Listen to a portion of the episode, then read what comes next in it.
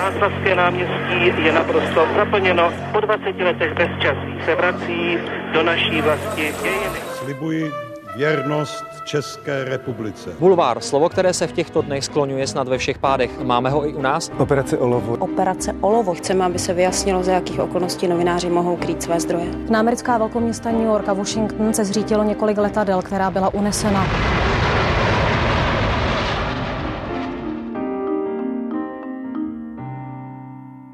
V Praze zpovídá premiéry, ministry nebo třeba jako teď kandidáty na prezidenta. V rodném Slovácku zase mapuje tradice a zajímá se o příběhy místních lidí. Založil kvůli tomu dokonce vlastní web. Co ho baví víc? Politika nebo folklor?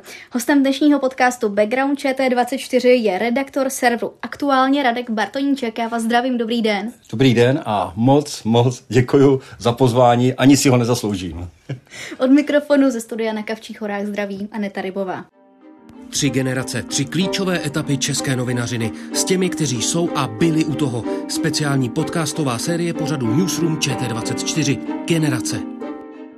Začnu tou otázkou, kterou už jsem vlastně nakousla v tom úvodu. Co vás baví víc, politika nebo folklor? Vy jste mě dala takovou těžkou otázku hned na začátek, že kdyby se na to dívali mý šéfové a já řekl, že raději folklor, tak si myslím, že zítra už mě vystaví zpáteční jízdenku jakoby na Slovácko, takže musím být opatrnější. Ale upřímně řečeno, jak mám rád obě dvě věci. Obě dvě tyhle polohy, jako se mně líbí. Politika je zajímavá tím, že člověk sleduje, co se děje v této zemi, což považuji za důležité a mám pocit, jako, že má smysl to sledovat. No a samozřejmě folklor, to je rodný kraj, to jsou jakoby obyčejní lidé, obyčejný život ve velkých úvozovkách, protože ti lidé jsou často úžasní, vzácní a to mě taky jako hrozně moc baví. A navíc mě to dává jako tu krásnou možnost, že zatímco když jsem v redakci nebo v Praze, tak tady si lidi zajdou na to kavčo za 120 korun, do toho si dají oběd za 400 korun a říkají, jak je to skvělé, ta pravicová vláda. Zatímco, když přijedu na tu Jižní Moravu, tak tam vidím, jak ti lidé sotva mají na to kafe za 30 korun. Na oběd většinou ani nejdou a donesou si něco z domu a říkají, že ta pravicová vláda je hrozná. Tudíž mě to opravdu umožňuje pozorovat ten svět úplně jiných jakoby pohledů. Což se vám vlastně i ve vaší profesi velmi hodí, bych řekla. Určitě, já to mám fakt jakoby rád, i když přiznávám, že bych se rád v horizontu nějakého času vrátil na to rodné Slovácko, protože přece mně přijde, že sledovat ten běžný život lidí je zajímavější. Když někoho znáte od dětství a vidíte, jak stárne, jak prožívá různé problémy, různé radosti, tak to je prostě srdce. Zatímco politika, co si budeme povídat, to je přece jenom divadlo a přetvářka, takže já vždycky, když s těmi politiky mluvím, tak se snažím dívat jakoby do nich, do jaké míry jsou ke mně upřímní a je mně jasné, že samozřejmě ta upřímnost často není velká. Ty dva pohledy, o kterých jste mluvil, já vlastně chápu, protože sama jsem se do Prahy přestěhovala teprve 3 roky zpátky, bydlím kousíček od Brna, takže já tu Moravu mám taky zpátky. Sobě. Když mě se tady teda líbí. Jo, já vím, skoro každému se tady líbí. No, tak mě zajímá, když jsme teda u té Moravy, tak ještě abychom to trošku na začátek odlehčili. Kdy jste měl naposledy na sobě kroj? Víte co, já jsem měl naposledy kroj, což je strašné, hrozně dávno. A to bylo, když jsem tančil hody v roce 1988, což ukazuje, že už jsem opravdu starý chlap. A potom, když byly u nás hody někdy, si myslím, v roce 2004-2005, tak taky jsem měl kroj a jinak jsem ho neměl. Já jsem takový trošku jako teoretik, který o tom píše, fotí, točí videa, ale není jakoby přímý aktér, což mě obrovsky jako mrzí a věřte mě, že kdyby teďka přišel za mnou nějaký kouzelný dědeček a zeptal se mě, jaké mám přání, tak normálně bych asi řekl, že nemusím jako umět psát nebo trochu psát, ale že bych chtěl mít jako krásný hlas, jo, že bych chtěl být samozřejmě štíhlý, vysoký, chtěl bych umět tancovat, chtěl bych umět hrát na hudební nástroj, protože když ty lidi sledujete a jste s nima, tak to je nádherný prostě prožitek. Ten zpěv je přece o tom, že člověk rozradostní sám sebe nebo lidi kolem sebe a to upřímně řečeno to slovo zas tak moc jako nedokáže. Korto novinářské, zpravodajské, politické. Takže vlastně vy jste takový folklorní novinář, dalo by se říct taky trošku. Ne, to bych nevím, jako to slovo folklorní. Víte co, já ani moc nemám rád to slovo folklorní, protože to je jakoby, že nějaké pódiové vystoupení. Ale mně se jakoby líbí ne ani jako folklor, ale spíš ta lidová kultura. kultura. To jako miluju, to slovo lidová kultura, to znamená ten život těch lidí, ten původní tradiční život, to znamená, že ty lidé měli nějaký řád ve svém životě, že v neděli ráno vstali a šli do kostela, šli se podívat na své políčko, poobědvali společně, jo, chodilo se na besedu, starali se o svou krajinu, do toho si třeba zaspívali. Samozřejmě teď trošku jakoby to idealizují, ale tohle pořád mám pocit, že má smysl a dokonce se mně zdá, jak všichni strašně spěcháme. Všichni dneska chtějí být hrozně úspěšní a mají strach, že to nestihnou, takže vlastně se trochu vracíme k tomu tradičnímu. A já věřím tomu, že lidé se budou dál vracet, ale s tím, že samozřejmě budou jako žít moderní život, budou cestovat a všechno, protože nejde vrátit jakoby historii. No já jsem o tom Slovácku začala právě i proto a už jste to i nakousl a vy jste mi sám na sebe už ještě před podcastem prozradil, že jste hlavou pořád tak napůl nějak v tom rodném Slovácku a že máte tady v Praze pořád zbaleno, abyste se mohli jednou zase vrátit ale domů. Ale to slova tak je, vy na mě jdete hrozně chytře, protože je jasné, že tímhle mě přece jenom jako zaujmete víc, než kdyby jsme začali vážnou politikou. No to byl přesně můj cíl, tak já ještě dokončím jenom tu otázku. Mě by zajímalo, jak jde vlastně tohle vaše nastavení mysli, které je pořád tak trošku napůl někde jinde, skloubit s tou velmi náročnou prací, profesí novináře, který dělá politiku, protože přece jenom tam je potřeba asi velké soustředění, tak nějak pořád být v tom dění, tak ano. Nejste pořád tak trošku hlavou někde jinde, jak je to náročné to vyvážit? Postupem času asi jsem to nějak jako našel nějakou v tom rovnováhu. Pravda je, že dřív, když jsem přijel na Slovácko a pak jsem se vrátil do Prahy, tak mě fakt jako dlouho trvalo, než jsem si zase zvykl na politiku, protože mě to prostě fakt táhlo jako zpátky a byl jsem vlastně nešťastný u politiky. Ale tím, že vlastně možná je to i tím, že tato doba nebo poslední léta jsou jako nesmírně zajímavé, tak mě to vlastně baví i ta politika. To znamená, že dokážu odjet jakoby ze Slovácka a přepnu a věnuji se politice. A myslím si, že navíc pro mě je vždycky důležité, aby to, co dělám, mělo smysl. To znamená, že teďka se přece věnovat i velké jakoby novinařině, jo, čímž nechci říct, že ta, co se dělá v regionech, je malá, protože ta je šíleně důležitá a naopak nám hrozně moc chybí novináři v regionech. Strašně moc, a myslím, že na to doplácí celá tahle země, protože potom ty politici si v regionech můžou dělat, co chtějí, protože tam nemají tu kontrolu. A neříkám toho moc, nebo rychle. Jo, ale pokud je tady o tu novinařinu v Praze, tak přece má obrovský smysl teďka jakoby sledovat, co se děje, ptát se těch politiků. Teď se rozhoduje v posledních letech o tom, kam naše země půjde, jak se bude žít naším dětem a svým způsobem, jaké místo zaujmeme v Evropě. A tohle všechno mně přijde jakoby strašně důležité. Takže už netrpím jakoby tím, že bych měl pocit, že mě něco utíká, byť zároveň, přiznávám, těžce nesu to, že umírají na tom Slovácku lidé, které jsem chtěl navštívit, které jsem chtěl vyspovídat a strašně moc mě to mrzí, protože to by taky mělo smysl. Navíc občas samozřejmě pochybuju a říkám si, to, co dělám tady v Praze, by mohl dělat kdokoliv jiný, jako to, co dělám já. Zatímco to, co bych dělal na tom Slovácku, nikdo jiný by v té podobě, jak to dělám já, nedělal. Čím se nechci chlubit, protože spoustu lidí na Slovácku dělá spoustu jakoby zajímavých věcí velice hezky. Budu stručnější, vždycky říkám to vůbec nemusíte, máme na to hodinu, máme na to čas. Já když dělám rozhovory s politiky, tak skoro vždycky trvám na tom, že to musí být hodina a upřímně řečeno nejvíc ze všeho jim skáču do řečí, když odpovídají dlouho, tak budu stručný. Ale vy nejste politik, já vám právě ten prostor chci dát. Jo, takže ne, nemám to rád, taky, když jako zpovídám a on dlouho mluví. To, co vy jste teďka popsal, tak je vlastně takový tady váš asi hnací motor, to je to, proč to děláte, je to tak, protože vy jste mi před tím podcastem, když jsme natáčeli, taky mimo jiné řekl, že v novinařině nemáte žádné ambice, což mě překvapilo, protože takhle na mě úplně nepůsobíte. Jo, jasně. Vlastně naopak, to na mě navenek spíš působí jako naopak, takže co je ten hnací motor? Co je hnací motor? Jo, to je těžká otázka. Asi fakt ten hnací motor je to, jakoby, co jsem trošku říkal, to je ten smysl té práce. Že jsem přesvědčený, jako, že to má cenu.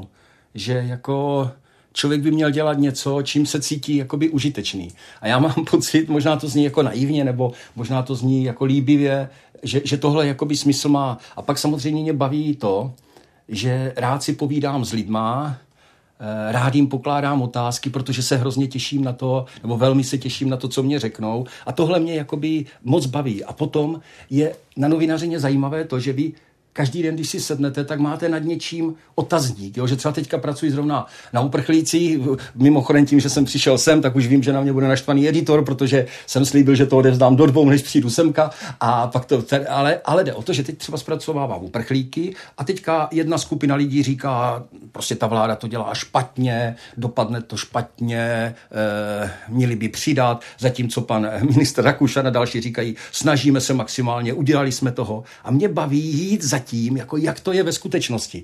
Plus ještě, já si myslím, že novinařina je fantastická v tom, že vy jako pracujete s pravdou, jo? Protože vás zajímá jenom pravda. Jo? V tomhle, jako strašně mě trápí, že spoustu lidí si myslí, že my nepracujeme s pravdou, nebo si myslí, že lžeme, jo? Nebo dokonce úmyslně, což fakt je naprostý nesmysl. A já jako neznám moc jako zaměstnání, kde by vás jako chválili za to, že napíšete pravdu. Ne? To jako, mýlím se v tom.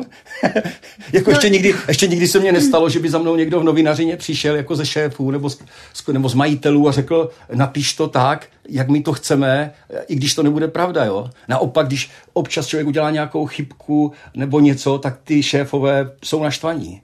Ale tak to je úžasné. Z toho, co mi teď říkáte, tak to spíš na mě působí, že ty ambice opravdu máte. Jo, ale jsou to ambice, že já vlastně ani nevím, jak, co jsou jakoby ambice. Občas vidím kolem sebe lidí, kteří třeba touží mít v novinařině jako takhle. Když někdo chce dělat co nejlepší články, nevím, jestli je to, možná je to taky jako ambice, ale to si myslím, že chce každý, že logicky, když přece něco dělám, i když někdo dělá jinou profesi, tak to chce dělat co nejlépe. Ale to podle mě, nevím, jestli je to ambice, jo, protože to je jakoby přece samozřejmost.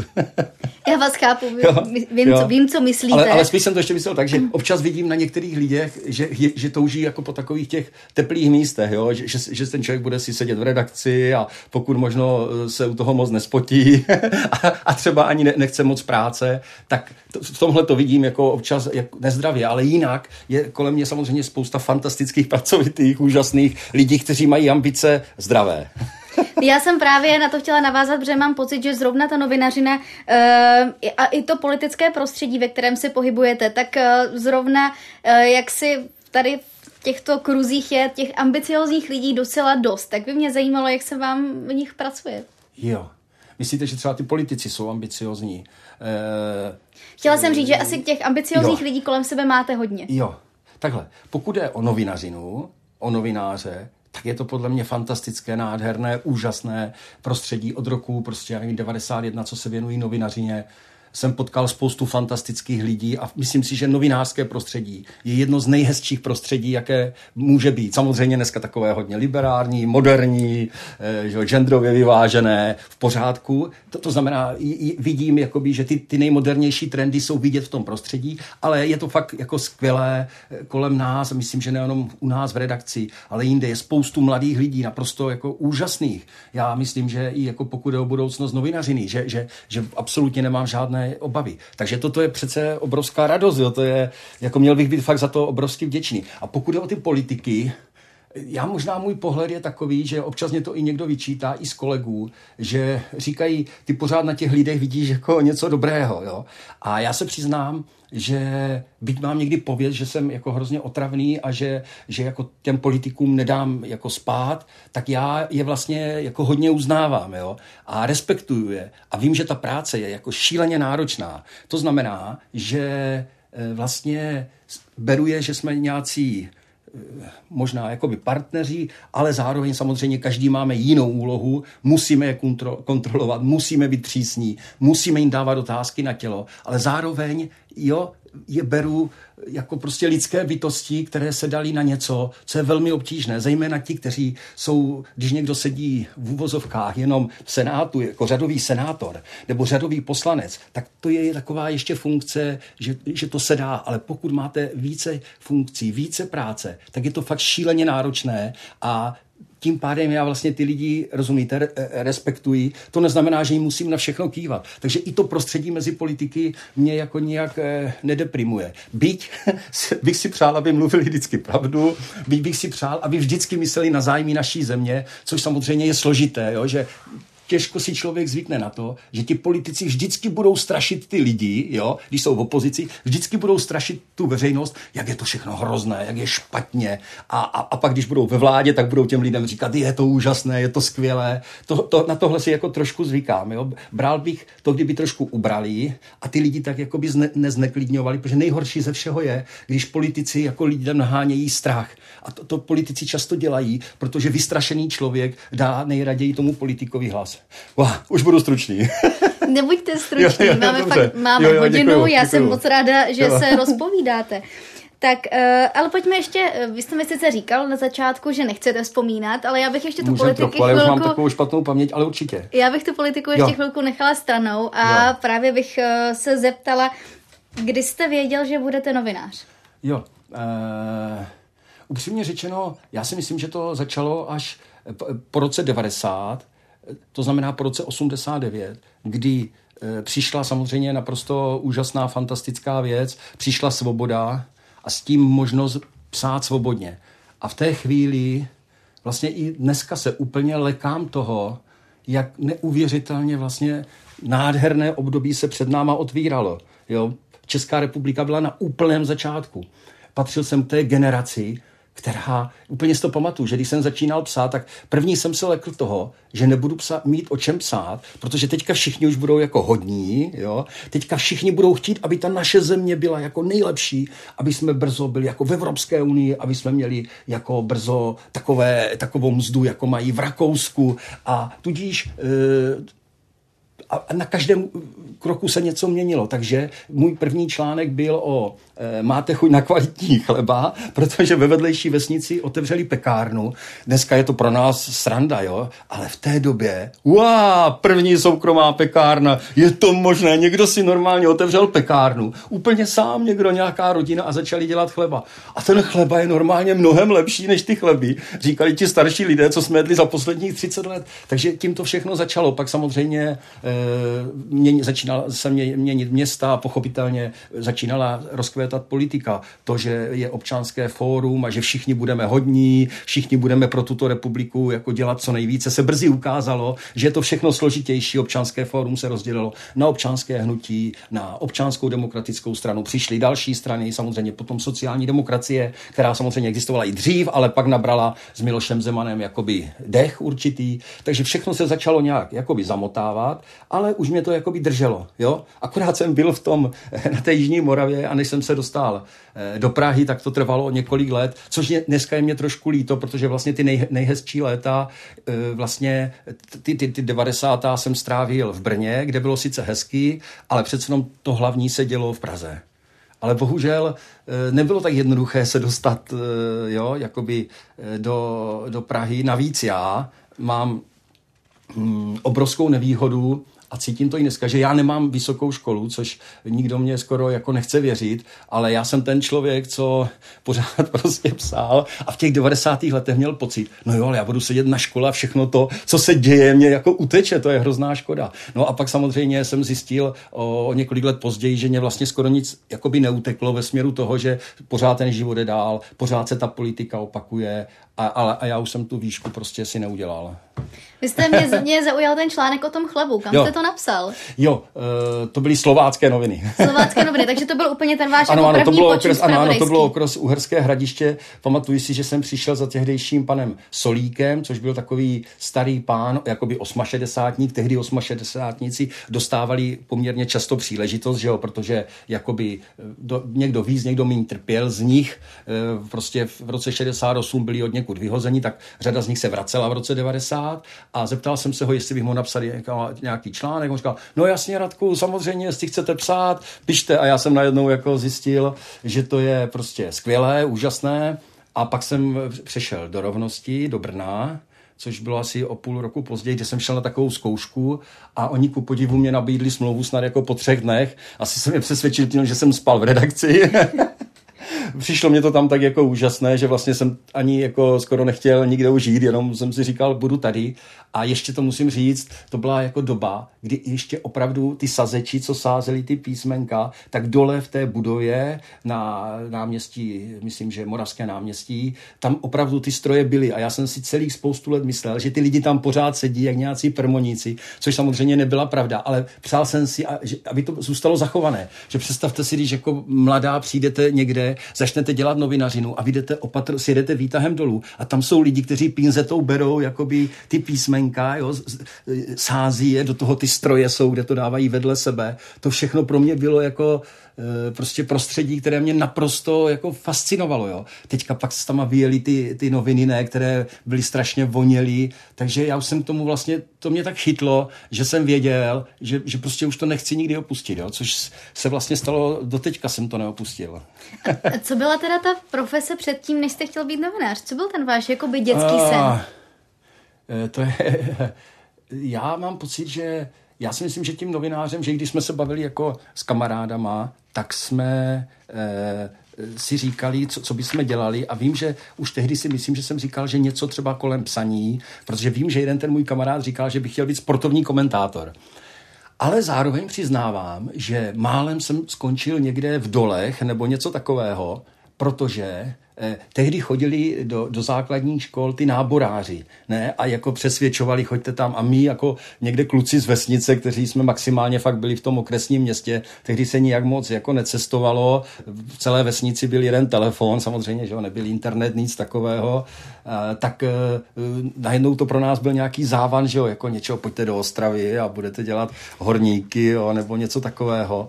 Takže vím, že mě to nějakou chvilku možná jako lákalo, ale jako člověk byl vlastně svým způsobem jako hrozný hlupák, jo? Protože vlastně až potom, až s tím příchodem svobody člověk začal ten svět jakoby poznávat a vlastně a pak, až jsem šel do Brna, tak jsem ho poznal ještě víc.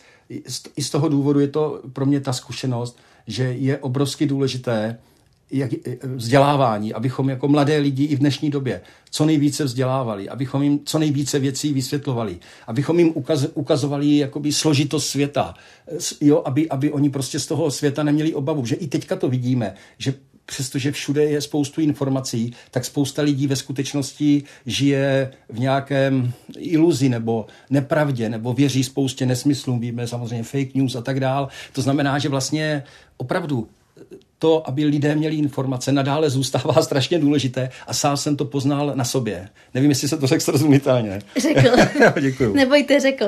Vy už jste to zmínil, vy jste začínal psát v Rovnosti, jo, v 90. letech. Potom jste přišel do brněnské MF DNES. Přesně tak. Jakým tématům jste se věnoval v Brně? Byla už to politika? Já jsem začínal na policejních věcech a na soudních věcech. A strašně moc mě to bavilo, jo. Doteďka na to jako rád vzpomínám, protože mě asi vlastně na té novinařině, kromě jiného, vždycky opravdu lákal ten samotný člověk, ten lidský život, jak, nad čím člověk v životě přemýšlí, jak vlastně koná, jaký má vztah k druhým lidem. A teď najednou vlastně zase jsem měl, to bylo... Občas jsem říkával ze srandy, že bych měl platit za to, že můžu dělat novinařinu. A tohle bylo taky to období, kdy vlastně jsem skoro se cítil nepatřičně, že za to dostávám jako peníze, protože jsem chodil na soudy a většinou samozřejmě jsme chodili na takové, jako jsou vraždy, pokusy vraždy, nějaké větší případy.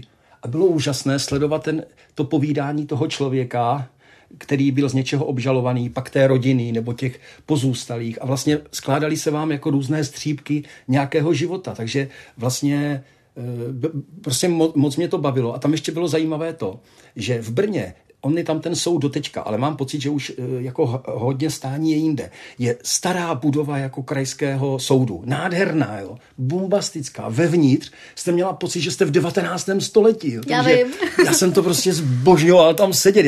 Já už bych ani teď soudy nedokázal, když vidím, jak jsou teďka hrozně moderní budovy. Já mám pocit, že už to tam vůbec nepatří, protože tam to všechno tak jako šustilo, jo. Pamatuji si, že doteďka jsme samozřejmě s těmi státními zástupci snažili se kooperovat, ne, aby jsme ty obžaloby jakoby získali dřív. Takže bavilo mě to opravdu jako velice moc, ale pak z nějakého důvodu jsem začal se jako věnovat i politice a to bylo tím, že mě prostě to veřejné dění bavilo samozřejmě úplně od začátku jsem sledoval Co týden dál, Ota Černý, nevím, jestli to pro vás byla příliš velká historie, jo, jakoby tyhle diskuzní pořady, nahrával jsem si je, takže samozřejmě mě začalo jako zajímat, co se děje i jako v samotném Brně, kde byl, myslím, že první tehdy pan Horák, jakoby primátor, pak tam se to střídalo, pan Menzel tam byl, paní Lastovecká, dcera pana Kesslera, předsedy Ústavního soudu, s kterým, když jsem dělal rozhovor, zase přišel jsem do té fantastické budovy Ústavního soudu a teď tam seděl ten starý pán, před kterým bych si nejradši jako se poklonil, protože to byla samozřejmě persona, nesmírně odvážný, statečný člověk. A takže možná řeknu to, že já jsem ty 90. léta měl pořád spojené jako s tímhle, jo, s těmi lidmi, jako byl třeba pan Kessler, nebo potom nemluvě samozřejmě Václav Havel, nebo pan Medek, který byl kancléřem na Hradě. Pro mě to byly ty 90. léta ze všeho, budování české státnosti. Zní to možná divně, ale přestože jsem se oženil, tak já jsem pořád jakoby se soustředil na práci, děti jsme měli až po 10 letech manželství, takže pořád jsem se jako vnímal, pořád jsem žil tady v tomhle prostředí toho, že jakoby budujeme Českou republiku, z každého úspěchu České republiky jsem měl radost a z každého neúspěchu samozřejmě jsem byl, a to je doteďka, že občas slyším, že někdo se třeba zeptá novinářů, jestli jim záleží na tom, nebo jestli vnímají, jaká je tady vláda, nebo jak je na tom Česká republika. Třeba někdo občas řekne, jako já věřím, že každému záleží na naší zemi, ale někdo třeba řekne, že to nepovažuje za tak podstatné. Tak třeba pro mě je to jako hrozně důležité, jo, aby mé děti prostě žili v zemi, která je co nejlepší, co nejslušnější, která se chová co nejlépe ke svým občanům, která má politiky, za které se nemusíme stydět, kteří jsou zase slušní, vstřícní, komunikativní, otevření. Tak skočil jsem z minulosti, vidíte, do současnosti. Ale tohle jsem dělal v tom Brně a pak myslím, že to byla Sabina Slonková, díky které jsem se dostal prostě do Prahy, která nějakým způsobem mě volala, jestli bych nechtěl nastoupit jakoby do pražské redakce. To by mě právě zajímalo, vlastně ta cesta toho kluka ze Slovácka do té velké Prahy, jak to pro vás bylo náročné tehdy, co byly ty nejtěžší chvíle, protože to musel být docela velký skok, nejen kariérní.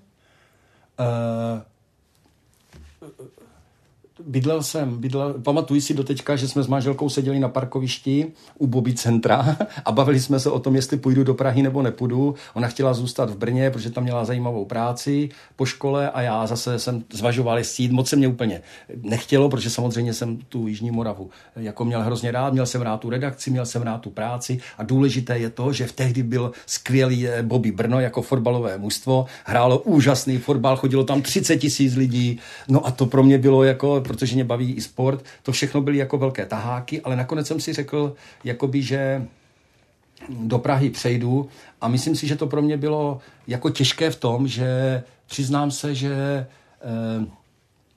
si nemyslím, že jsem byl jako tak dobrý, že jsem mohl být jako mnohem lepší. Myslím si, že jsem byl takový jako průměrný novinář, jako který prostě nějak si zvykal na nové prostředí.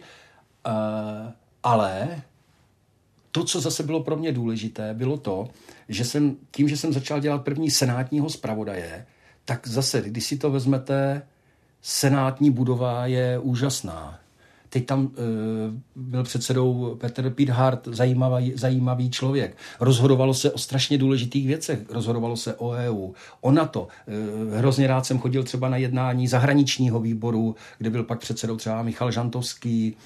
Jo, zajímalo mě, možná to zní zvláštně, že to říkám s takovým jakoby požitkem nebo nějak, ale bylo zajímavé, zase se tam tvořila jakoby česká státnost, zase se tam tvořily základy nové země, jo, jakoby, a tohle mě bavilo. A zase tam byli někteří lidé, kteří za minulého režimu trpěli a najednou prostě dostali možnost dělat nějakou politiku. Třeba hrozně rád vzpomínám na paní Mózrovou. To byla úžasná, fantastická prostě bytost, která kandidovala i na prezidentku a svým způsobem jsem si přál, aby vyhrála, protože ona byla neuvěřitelně slušná. Ona se věnovala krajanům zahraničí a dělala to s obrovskou láskou. to byli lidé, kteří fakt se pro tuhle zemi obětovali. A to se mně jako líbilo, protože zase jsem měl možnost jako se vlastně učit, že vždycky jsem to bral, tu novinařinu, zároveň jako učení, jo? Že se něco učím, že se něco dozvídám. Ano, jsem občas zase nepříjemný, ptám se těch politiků něco, jo? Snažím se něco zjistit, ale zároveň si uvědomuju, že je to velký dar, že mám možnost jakoby u toho být a věnovat se tomu. Vy jste mluvil teď o tom učení, tak měl jste třeba i někoho v redakci, od koho jste se učil? Já myslím, že stejně jako jiní novináři bych řekl i já, že neustále se jakoby učím. Neustále vidím kolem sebe spoustu skvělých jako novinářů, mnohem lepších, než jsem já. Od prvního počátku, když jsem přišel, už v tom Brně samozřejmě byli výborní novináři, třeba řeknu, co mě napadá, Ivana Karásková, která doteďka prostě dělá v Mladé frontě, píše tam rozhovory, skvělá, úžasná ženská a spousta dalších, Karel Škrabá, který dělal v České televizi. A pak, když jsem přišel do Prahy, tak samozřejmě Sabina Slonková, to byla už tehdy persona, Jirka Kubík, jo, přísný muž, málo kdy se usmál, vážný, jo, na politiky nesmírně přísný, ale zároveň samozřejmě fantastický profesionál. Honza Gazdík a další a další. Takže zakládala se tam i dnes, taška se mu říkalo, Kábele, který mi FČTK, zase skvělý novinář. Takže pořád to bylo. Potom postupem času přicházeli další šéfredaktor, Petr Šabata byl šéfredaktor, fantastický novinář. Robert Čásenský, který pak byl mým šéfredaktorem, fantastický, úžasný, skvělý novinář. Martina Ryborová, která je v České televizi, úžasná, fantastická. Prostě těch lidí, jo, bylo tolik, kteří byli skvělí, že zase to pro mě byla obrovská škola a omlouvám se, že jsem řadu z nich jako nejmenoval. Zase teďka aktuálně mám skvělého vedoucího, jo, Pavla Švece, který byl v České televizi, úžasný člověk, hrozný dobrák, jo, slušný, férový, Josef Pazderka, taky byl v České televizi, skvělý vedoucí, jo, perfektní, Jana Klímová, jo, další a další. Opravdu, jako mám obrovské štěstí, že jsem potkal všechny tyhle lidi. Vašek Dolejší, skvělý, teďka dělá, že jo, podcast vlevo dole, běžím, poslouchám ho, přemýšlím nad tím. Chcete vyjmenovat prostě všechny kolegy, aby jim to nebylo líto, že? Ne, opravdu, jako jenom tím chci říct, takhle já to možná říkám i proto, že bych rád řekl lidem, pokud by to poslouchal někdo, kdo nadává na novináře, nebo nadává na Českou republiku, nebo nevěří médiím veřejnoprávním a celkově, aby prostě změnil ten svůj názor. Aby se nermoutil tím, že jsme hrozný, ale naopak se radoval z toho, že v České republice je svoboda projevu, svoboda médií, že je spousta skvělých novinářů, že dostávají pravdivé informace, že je prostě spoustu důvodů, jo, k radosti. Ne k nadávání na novináře. No mně stačí, když tady s váma mluvím, vůbec nejde se mi přestat usmívat, vy působíte úplně tak optimisticky, že se vůbec na ten svět nejde dívat pesimisticky. Jo, ale kdybychom seděli v redakci a pracoval jsem na něčem, tak byste viděla, že dokážu být jako nevrlý. Jo, dokážete být třeba i cholerický. Jo, já mám spoustu jakoby, jako takových nedobrých jako vlastností. Dokonce jsem rok dělal šéfa a proto si myslím, že všichni byli rádi, že jsem toho nechal, protože jsem vyměnil tu redakci a navíc jsem byl jako takový fakt možná někdy až moc drsný, ale vyzkoušel jsem si, že práce s lidma je jako obrovsky těžká, takže věřím tomu, že spoustu lidí by třeba řeklo, ach jo, Bartoníček. To já tomu ani jako nechci moc věřit po tom, co si tady spolu povídáme. Ne, buďte na mě novinář, musí být přísný na novináře a kritický a dávat otázky na tělo. To je pravda, ale tak my tady nejsme od toho, abychom se nějak vyspovídávali nepříjemně. Teď mě napadá, vy jste vlastně ale v Praze, vy jste si udělal pauzu od Prahy, že? Vy jste se vrátil ještě na Slovácko. Jo, vy jste velice dobře připravená. No tak to je moje práce. Jo, děkuju fakt, že jste mě ten čas obětovala a že jste se zabývala jakoby mou maličkostí, protože určitě vám to zabralo čas. Je to pravda, já jsem se rozhodl odejít z Prahy. Já jsem to říkal řadu let, když jsem přišel a pak jsem říkal, že se jednou vrátím. A pak myslím, že to byl rok 2006, jsem skutečně, pamatuju si to doteďka, narodila se nám v roce 2005 první dcera Anička a o rok později jsem přesvědčil nějak manželku, že se vrátíme. Nechtělo se jít do toho jakoby moc. Pamatuju si, jak jsem se ráno probudil, když jsem skončil, jsem si říkal, jak já vlastně budu, z čeho budem žít, nebo jak to vlastně bude vypadat. Ale přesto jsme to tedy udělali, že jsme se vrátili na Slovácko. Já jsem tam začal dělat takový malý kulturní časopis Krajem svatého Antonínka většinu toho dobu. Začal jsem dělat ten web ještě víc, že já jsem ještě předtím měl jiný web někdy od roku 2000, ale tenhle jsem začal už dělat jakoby hodně, takže jsem fakt už začal se používat video, nebo dostal jsem první mobil, kde bylo video a najednou jsem zjistil, že můžu točit videa, což jsem mě otevřel úplně, tak kdybych se podruhé narodil a začal jsem všechno možné jakoby točit, to znamená ty pamětníky, různé akce a byl jsem tedy několik let, když to zkrátím, na Slovácku, ale pak z nějakých důvodů, narodili se nám tam další dvě dcery, ale pak z různých důvodů jsme se vrátili jakoby zpátky zase do Prahy. Mm-hmm. Když jste mluvil o tom videu a o tom, jak máte rád Slovácko, tak nenapadlo vás třeba vrhnout se i jinou cestou, třeba být, nevím, dejme tomu regionálním zpravodajem v televizi, když vlastně jste objevil i ty možnosti toho audiovizuálna? Takto. Když si i přišla nějaká jakoby nabídka do televize, ale já se cítím nejlíp v tom, co dělám. To znamená, že já sám si to natáčím, já sám si to stříhám a sám si rozhoduju vlastně, co budu dělat. Jo? Samozřejmě všechno vzniká po dohodě, co budu dělat s editorem nebo s vedoucím, ale mám tuhle svobodu. Jo? A ta je fakt pro mě jako velice důležitá. I teďka si vážím toho, že Aktuálně.cz je sice menší redakce, že jo? Když bychom to srovnali se Seznam zprávama, tak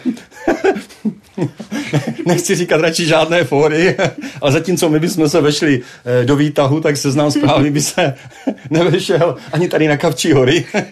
Nemyslím to nějak ve zlém, Seznam zprávy jsou výborné, ale mám rád jako velice Aktuálně.cz, kromě toho, že to je redakce, kde můžete dělat slušnou novinařinu, objektivní, kde máte velice prostě dobré lidi, tak mám i svým způsobem volnost velkou. Jo? Že když si řeknu, že budu dělat kandidáty na prezidenta, nebo budu dělat tamto, nebo tady tohle téma, tak většinou to tak skutečně můžu dělat. A do toho si občas dávám něco na Twitter, třeba jenom pro sebe, ani to není do článku, nebo třeba ten článek píši pozdějc. Takže já vlastně i ten Twitter mám trošku jako samostatné médium, ale samozřejmě s tím, že je to, pořád jsem spojený s Aktuálně, pořád se cítím jako reprezentant Aktuálně a pořád se snažím to Aktuálně reprezentovat co nejlíp. Takže vás ta psaná novinařina prostě baví asi z těch forem stejně pořád nejvíc, je to tak? Jo,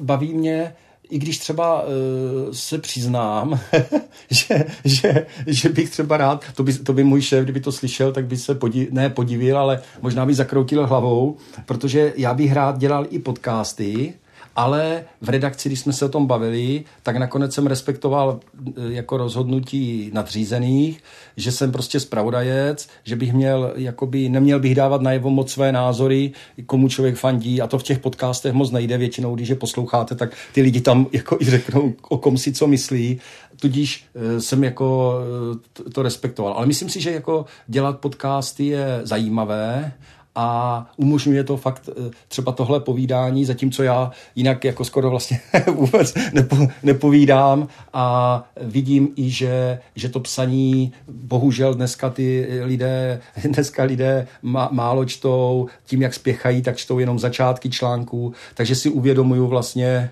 že kdo ví, kolik těch lidí ten můj článek jako dočte až do konce. Jo, říkám zcela upřímně. Ale tak třeba, když vás v redakci uslyší tady v tom našem podcastu, tak uslyší, jak hezky mluvíte a třeba vám nějaký ten podcast dovolí. Ne, oni ví, že jsem jako ukecaný, což asi ani není moc dobře, ale zároveň vám řeknu, že ani vlastně nevím, jestli by byl ještě prostor pro nějaký podcast, protože zase, když člověk něco dělá, chce to dělat prostě co nejlíp a nevím, jestli bych dokázal vymyslet podcast, jo, který by fakt lidi, protože dneska těch podcastů je spoustu a jsou jako velice dobré a najít ten prostor by nebylo jednoduché. No o Slovácku třeba. Jo, vidíte, a to normálně vám řeknu, že teďka jsem tou politikou teďka tak, jako i když teď se chystám na Slovácku na několik věcí a dokonce možná budu psát knížku o Slovácku, tak teď jsem pohlcený politikou tak a tím, co dělám v redakci, že bych normálně jako ani nedokázal teď, což je zvláštní. Moje manželka bude mít velkou radost, když to teďka řeknu. Teďka bych snad ani na to Slovácko nedokázal normálně odejít v těchto týdnech a v těchto měsících, ale pozor, až skončí prezidentské volby, tak budu mít pocit, že třeba je to ten správný čas jako odejít. Ale teď ta doba je fakt strašně zajímavá a myslím si, že je důležité teďka mapovat dění, zajímat se o to, ptát se politiků a snažit se to prostě dělat co nejlíp. Vy jste krásně teďka skočil do přítomnosti, to se mi akorát tak vlastně hodí, protože váš projev i váš hlas, tak lidi mají hodně spojený s vládními tiskovými konferencemi. Zejména když jsem se bavila vlastně i teď s mými známými, s mými kamarády, tak po těch covidových tiskovkách, tak to vaše jméno prostě se opravdu spoustě z nich vrilo do paměti. Proč o tom vlastně mluvím? Vy působíte podle mě velmi energicky i tím projevem, i tím hlasem, velmi bezprostředně, tak vnímáte se taky tak? Tak to asi jo, jsem takový, no, jako, já myslím, že se chovám přirozeně a i když si tolikrát jako řeknu, že se budu chovat trochu jinak nebo nebudu říkat nějaké vtípky, tak jako se nedokážu, což vlastně je špatná vlastnost, že se nedokážu moc ovládat ve smyslu toho, že bych teďka tady byl vážný, jo, a neříkal bych žádné vtipky, ale přijde mně to jako, že prostě úsměv a dobrá nálada, jo, a trošku rozptylování prostě do života patří, protože ten život prostě strašně rychle prostě utíká, takže jo, jsem prostě takový, jaký jsem, asi jsem vždycky takový byl, ale řeknu vám, že tady tohle s tím hlasem, že mě to úplně netěší, protože opravdu jsem zjistil, že spoustu lidí mě už spojuje jenom s tím, jako s těma otázkama a s tím hlasem na těch tiskovkách. Přitom já si myslím, že jsem jako daleko vrstvenější, ale fakt se mě často stávají teďka, když jsem dělal reportáž prostě s Andrejem Babišem, jak někde byl, tak jsem tam přišel a ta paní, já jsem jenom promluvil a ona řekla, vy jste Bartoníček, že? Nebo jednou se mě to jako vyplatilo zase, takhle, často se stává, že mě lidi řeknou, jo, my známe váš hlas, je to zvláštní, ale když bylo tornádo na Podluží, tak jsem přijel, vlastně to se bylo někdy večer a někdy v noci jsme tam přijeli dělat reportáž a přišli jsme k prvnímu domu jediných lidí, co zrovna byli venku, kteří byli v tom přes to tornádo ve sklepě a pak vyšli ven se podívat, co se děje. A když jsem řekl, jestli by něco řekli, tak oni řekli, ne, nechceme nic, prostě byli logicky špatní a to. A pak jsem ještě něco chvilku oni, nám ten hlas přijde povědomý, vy jste pan Bartoníček, no samozřejmě, ptejte se na cokoliv. A pak jako jsem s nima navázal velmi hezký vztah, dokonce pak jsem jim byl i jako s něčím pomáhat, oni to byli jakoby vinaři, oni pak byli rádi, že jsem s nima natočil video a článek, protože spoustu lidí jim jako na základě toho pomohlo, takže vlastně takhle jsem byl rád, ale jako nejsem jenom jako člověk, který pokládá otázky. Jo, asi i když tak budu, jo, to byl ten hlas, který pokládal otázky na těch tiskovkách. Ale tak zas, já si myslím, že můžete být rád, že oproti těm ostatním hlasům jste právě tím výrazným hlasem, že si vás lidi i z těch tiskovek, kde nejste vidět vlastně jako pamatují, jo. Což si myslím, že je dobré znamení. Možná jo, ale někteří si myslí, že jsem jako takový jako zlý muž nebo něco takového, ale řeknu vám, že já, i když třeba na těch tiskovkách jsem dávala občas doteďka, třeba se snažím dávat nějaké, jako, nevím, jestli víc otázky na tělo, nebo že jsem neodbytný, tak zároveň jako respektuju i ty lidi, kteří tam stojí z té vlády. Jo, že si myslím, že to je velice jako těžká role.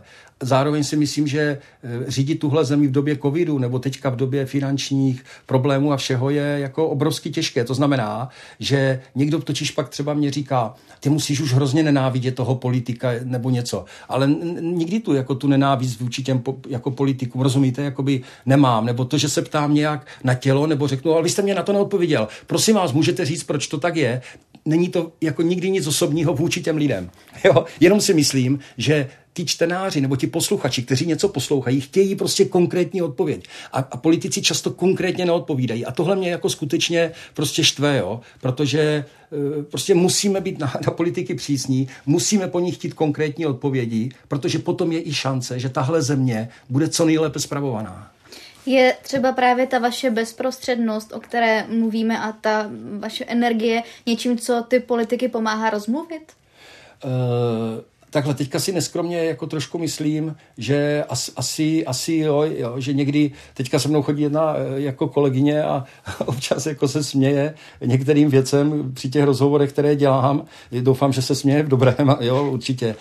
Protože víte co, já nemám zase rád, když někde přijdu a jako jsme hrozně kožení, jo, a tváříme se strašně vážně.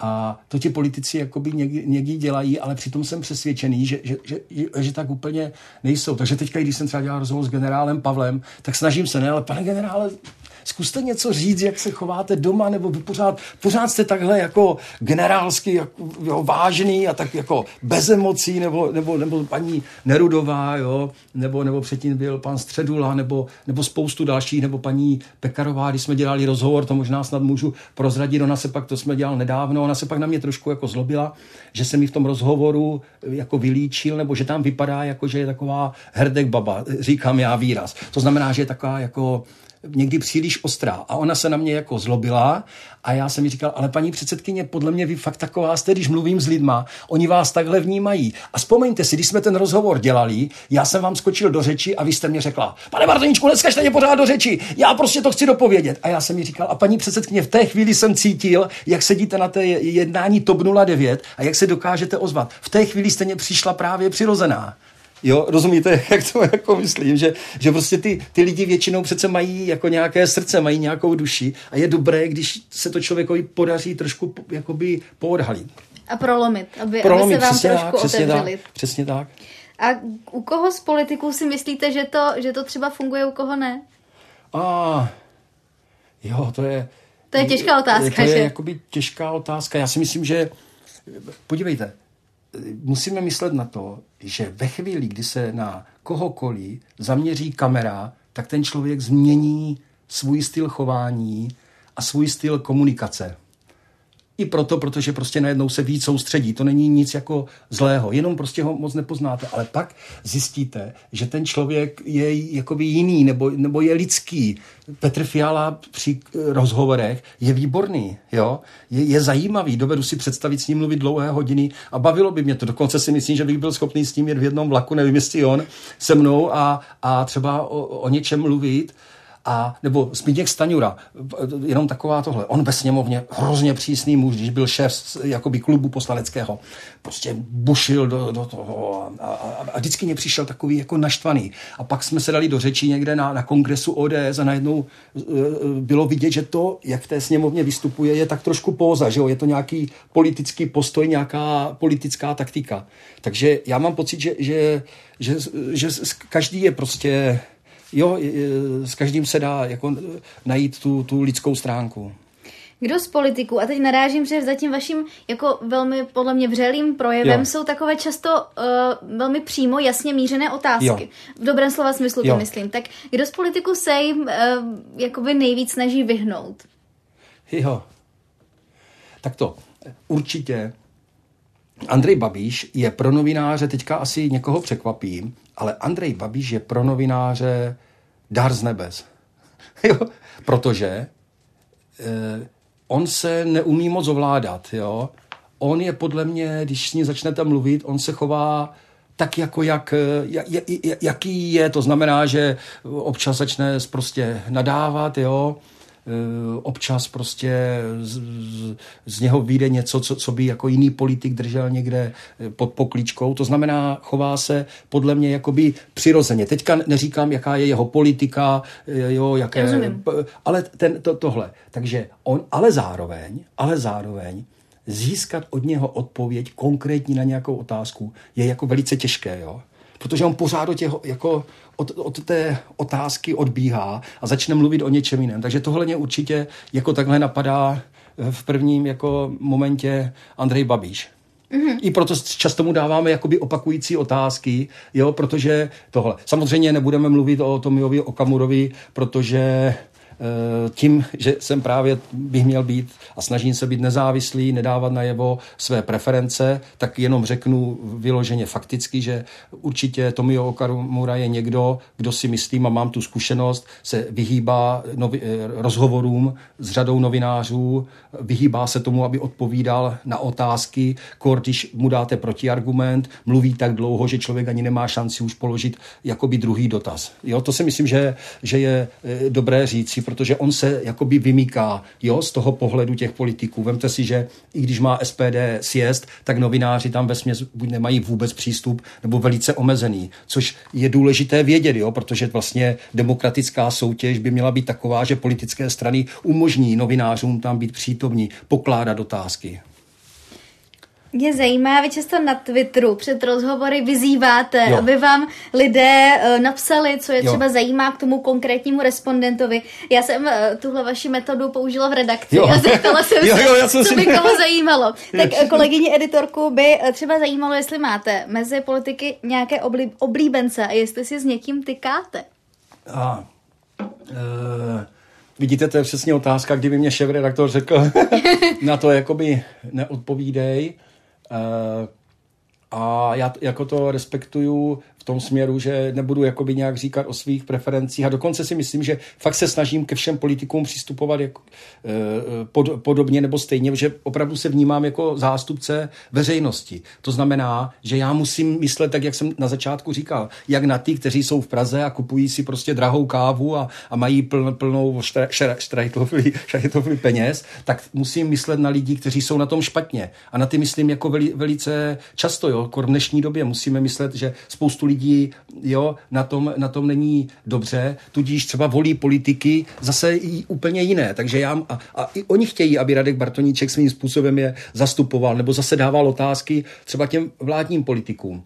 A netýkám si jakoby upřímně řečeno, jo, můžu, no, tykám si s Ondřejem Benešíkem, řeknu, protože Ondřej Benešík je z našeho Slovácka, je ze Strání, je to folklorista, ale věřte tomu, že mu jako položím stejně nepříjemný dotaz nebo řeknu svůj názor jako komukoli jiného, ale on. Takže je podle vás dobře, když si novinář s politikem tyká?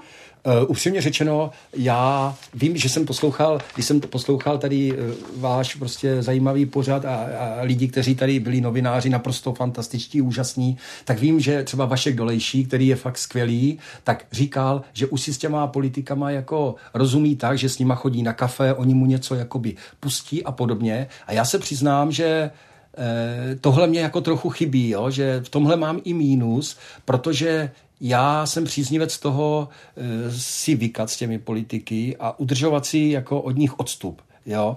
Protože já mám pocit, že skoro vždycky, když oni vám něco řeknou, je to vykoupeno tím, že čekají, že pak třeba ten článek vůči nim nebude tak kritický nebo že se nějakému problému nebudete věnovat, jo? Ale tím nechci toho Vaška protože fakt je výborný novinář a řada novinářů vám řekne, že chodí s někým na kafe a oni mu pustí nějakou informaci. Takže to respektuju, ale za sebe jako říkám, že jsem příznivec toho držet si ten odstup, zároveň se jako respektovat, samozřejmě držet slovo, chovat se jakoby poctivě, nepodrazit nikoho. Jo, toto všechno je důležité, ale nejsem příznivec kamarádění. Mm-hmm. Když už jsme byli u toho Twitteru, tak co vlastně vůbec říkáte na to české novinářské prostředí na tom Twitteru, na téhle sociální síti? Není to už vlastně třeba trošku tak svět sám pro sebe? Určitě je důležité, a zase se vracím k tomu motivu té vesnice, je důležité, aby novináři jezdili do terénu, to se už dneska úřady novinářů neděje, aby poznali ten skutečný, reálný svět, jaký je, protože Twitter není reálný svět a pak to komplikuje spoustu věcí i těm politikům, že politici jsou najednou překvapení, že třeba ve volbách dopadli špatně, když přece dostávali tolik lajků na Twitteru, ale prostě, takže ono to ten Twitter zkresluje. To je jedna věc a druhá věc je ta, že ale zároveň ten Twitter, já jsem ho neměl, ale když jsem přišel do Aktuálně a chtěl jsem dávat třeba videa z nějakých akcí, tak oni mě řekli, Radku, nejlepší bude, když to budeš dávat na Twitter a my když tak to překopírujeme, ne, a dáme to do článku. Takže takhle jsem začal dělat Twitter, pak najednou tam začali naskakovat přihlížející a já jsem si řekl, že zároveň je to přece možnost komunikovat s těma lidma, znát jejich názory, mít nějakou zpětnou vazbu a zdá se mně, musím to zaklepat, že se mě to docela daří, že i tím, že naléhám, aby se chovali slušně, snažím se jim reagovat, samozřejmě někdy těch názorů jsou desítky nebo stovky a nedá se na to, tak už jsem si zvykl, že to je taková zpětná vazba. Jo, jakoby považuji to za důležité, vážím si těch lidí, byť asi jsem nedávno některé naštval, že jsem řekl, že nejsem příznivec těch anonymních jako účtů. Jo, myslím si, že by bylo férovější, aby každý tam vystupoval se svým jménem, protože když vystupujete se svým jménem, tak daleko víc zvažujete, jakoby, co říkáte. A já mám jako obrovský strach z té nenávisti, která je na Twitteru, která je na sociálních sítích, a jde jakýmkoliv směrem, protože někdy občas si neuvědomují lidé, kteří jsou třeba i příznivci téhle vlády, že když budou také nenávistní, tak nenávistní bude i ta strana, jakoby, řekněme, těch dezinformací a tady ta jakoby proruská nebo něco. A myslím si, že strašně moc potřebujeme, abychom si prostě rozuměli, abychom se neuráželi. A protože ještě je já třeba ani nemám rád teďka, jako řeknu něco, co zas bude nepopulární, že když lidi třeba si dělají srandu jako z paní Schillerové, jo, pořád to beru, že to je nějaká lidská bytost, která může být takto jako zraňována. Zní to divně, ale tak jako tím myslím i kohokoliv jiného, nejenom paní Schillerové. Já jsem si to vybavil, že teďka, jasně, někdo může říct, ona je politička, ona sama s tím jakoby začala, protože začala se hodně profilovat na sítích, tudíž vlastně jakoby nějakou zbraň použila a my už jenom tou její zbraní vlastně ji používáme také. Ale jenom tím chci říct jediné, prosím, fakt nerozšiřujme nenávist, protože to je pro tuto celou zemi strašně nebezpečné.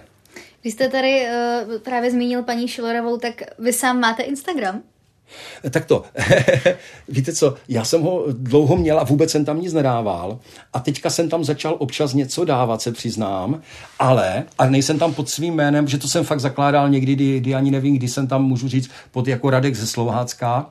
Ale já jsem tam chtěl udělat si jako svět takový, že tam budu dávat jenom věci jako odpočinkové, že jsem si šel zaběhat, že jsem byl trénovat třeba s dcerama tenis, ale vlastně nevím, jestli v tom pokračovat, protože samozřejmě, když to uvidí moje žena nebo někde, nebo moje dcera 16letá, skoro 17letá, tak jsou k tomu jako kritičtí a navíc jsem zjistil, že moje dcery a myslím, že i jiné děti nemají rádi, když se dávají na sítě.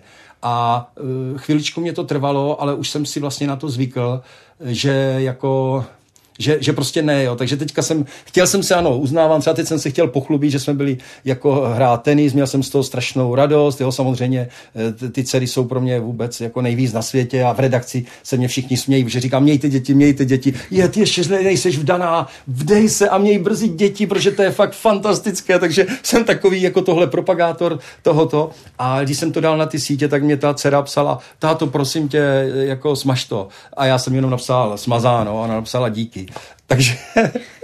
Takže nevím, jestli ten... Jo, chtěl jsem protože Twitter mám hrozně politický, Facebook je takový o Slovácku částečně, protože i na Facebook dávám hodně věcí o Slovácku, takže jsem si myslel, že ten Instagram bude takový jako srdečný, protože já chodím často ráno běhat, tak jsem tam začal dávat, dneska vyšlo sluníčko, pak zase. A pak mě řekla ta moje kolegyně, prosím tě, chodíš vůbec běhat, nebo jenom to chodíš fotit? A přestal jsem to tam dávat. Takže to máte vlastně tak jako rozdělené. Facebook, jo. Slovácko, Twitter, práce a odpočinek jo. Instagram. Protože jsem měl hroznou chuť jako jí ukázat, že život není politika, jo. Život je přece prostě, že se ráno probudíme, svítí sluníčko, jo, i když nesvítí. Je bombastický. A teďka já už mám jako po 50 a čím jsem starší, tím víc jako ten život zbožňuju. Tím víc vidím, jak lidé v tom věku, že umírají. To znamená, že a i proto mě štve, když ti politici jako pořád probírají se v neděli, jo, ty besedy, ty podle mě by úplně nedělní politické diskuze měly být zrušené a mělo by být řečeno lidem, lidé, zajděte si na procházku, věnujte se svým dětem, jo, běžte si zasportovat, nebo udělejte si nějaké hezké chvíle, protože pak ty lidi se hádají, co řekl ten, co řekl jakoby ten, takže vnímejme ten život v té kráse a myslím si, že i politici by měli jako tohle lidem jako říkat a měli by jim samozřejmě usnadňovat život. Neměli by jako vést jenom bratrovražedné boje, protože že tím těm lidem ten život jako komplikují, jo? Že ty lidi samozřejmě ty politiky poslouchají a jsou hrozně. Ježiš, to je hrozné ten život teďka. To je hrůza, co se zase na nás valí. Jo, to je všechno, je to strašné. Není, jako přece podívejme se kolem sebe, mějme, ono to zní naivně, mějme se prostě vzájemně rádi, když máme děti, věnujme se jim, Podle mě jako žijeme nejšťastnější dobu, to říká řada lidí, nejšťastnější dobu, jakou kdy bylo možné žít přes všechny těžkosti, které teďka přicházejí a samozřejmě přes naprosto šílené chování Ruska na Ukrajině. Ale opravdu si myslím, že život je naprosto fantastický. A když se vrátíte na Slovácko? Jo. Nevím. Kdybych přešel do vážné roviny, tak řeknu, že nevím, protože moje žena se už vracet nechce, protože prostě se jí tady obrovsky líbí. Teďka byla v pátek, byla na Šakalých letech s dcerou na muzikálu, přišli totálně nadšené, nejmladší dcera ještě pak, která má 9, tančila skoro až ještě po půlnoci, jo, ze Šakalých let, což mě přišlo zajímavé. Seriál, jo, film z našeho jakoby svým způsobem mládí a moje dcera na něho tančí. To potom samozřejmě byl Top Gun, šli do kina, pak bylo jaká kapela hrála, teďka ani nevím, jak se jmenuje, v Letňanech. Takže ona je tady jakoby šťastná, spokojená, takže já prostě nevím, jak tohle dopadne. Moje dcery taky tady chtějí zůstat a já, když jsem na víkend sám, tak je to jako být bez dětí, jako vůbec si nedovedu představit, teďka zase řeknu něco úplně mimo, ale když se lidé rozvádějí, já si to vůbec nedovedu představit, když někdo, třeba otec má děti a teďka s nima není. Jo, nechápu to. Což zase ale vychází z toho mého slováckého, že jo, života, že když jsem přišel poprvé do Prahy a viděl jsem, že šel jsem dělat reportáž do nějaké porodnice a oni mě řekli, že to dítě se jmenuje jinak než ta matka. A já jsem tomu vůbec nevěřil, protože jsem byl zvyklý z toho Slovácka, tradičního ne, ještě, že většinou se ty lidi vdal i ne, pak měli stejné příjmení. Jsem zjistil, že ten svět se strašně, strašně mění a že už vůbec nemusí mít jako matka stejné příjmení jak dítě. Nebo je to mimo úplně? Není, tak já si myslím, že to hezky ukazuje ty rozdíly mezi tím, co se kdysi dělo na Slovácku a jak se potom měnilo Praha. Jo, nebo takhle, já jsem velký příznivec žen. V tom smyslu, že si myslím, že ženy jsou fantastické. Myslím si, že by měly dostávat mnohem větší šance. Opravdu, myslím si, že my chlapi jsme jako hrozně často agresivní, až moc soutěživí a všechno. Ale zároveň je hezké, když ženská se naučí třeba vařit. Jo, líbí se mě to, nebo já se i přiznám, že já obrovsky uznávám ženy, které vychovávají prostě děti a vážím si toho skoro víc, než když udělají nějakou kariéru. Jako uznávám i ženy, které udělají kariéru, jsou v něčem dobré, ale věřte tomu, že když potkám maminku, která vychovala 3 děti, tak jako pro mě je to jako víc, než kdyby byla generální ředitelka Google nebo něčeho. Pojďme ještě trošku k té novinařině. Úplně na poslední otázku mě by zajímalo, jestli teď sledujete třeba nejmladší generaci novinářů, jestli máte někoho, koho byste třeba pochválil. Já sleduju hodně, jakoby, protože mě to i zajímá a baví mě to a pracuji s nima. V naší redakci máme prostě Aničku Dohnalovou a Báru Doubravovou, 2 naprosto skvělé holky, špičkové, ještě studentky, výborné jakoby novinářky. To si myslím, že je úplně ta nejmladší generace. Z takových mladých, byť on už není úplně mladý, je samozřejmě výborný Lukáš Prchál v deníku N. A takových jakoby lidí je celá řada v deníku N, jestli ještě můžu, když jsem jmenoval Aktuálně, tyhle byly Aktuálně, ty 2 dívky, tak teď můžu říct někoho z deníku N. Adéla Skoupá je výborná, skvělá novinářka z deníku N. To znamená, a takových je jakoby hodně, takže já si myslím, fakt já jsem velký optimista, pokud jde o mladou generaci. Jasně, mohl bych říct Polena Rychlíková, ale to je zase někdo, kdo i mě teďka nedávno za něco kritizovala. Její pohled je třeba na můj vkus až příliš levicový, ale zároveň jsem rád, že někdo takový existuje, protože vám to umožňuje nad něčím přemýšlet a vlastně nějakým způsobem i svůj názor tříbit. Takže nevím, jestli mám ještě počítat, protože už je maminka, si myslím, ale že jako mezi mladou generací, ale... Já myslím, že ještě můžeme. Takže opravdu, já si myslím, že přichází spoustu skvělých mladých novinářů, byť se někdy říká, že úroveň, nebo dřív se říkalo, že úroveň vysokých škol žurnalistických třeba není moc dobrá. Nevím, jestli to ještě teďka platí nebo neplatí. Samozřejmě i k nám do redakcí chodí někteří, kteří zjistí, že je jakoby novinařina nebere. zjišťuju, že je pro ně velice těžké si zvyknout na ten každokoliv, když dojdou do zpravodajství, protože každé ráno se vás šéf ptá, co budeš dneska psát, co dneska odevzdáš.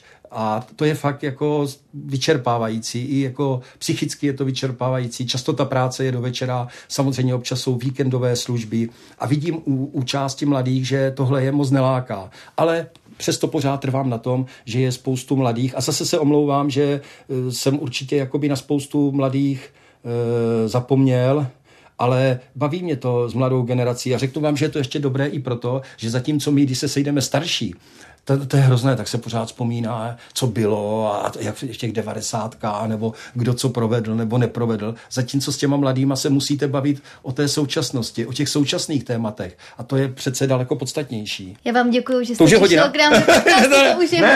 Já myslím, že už máme dokonce i něco málo přes hodinu. Podívejte se, jak to uteklo. Jo, dobře.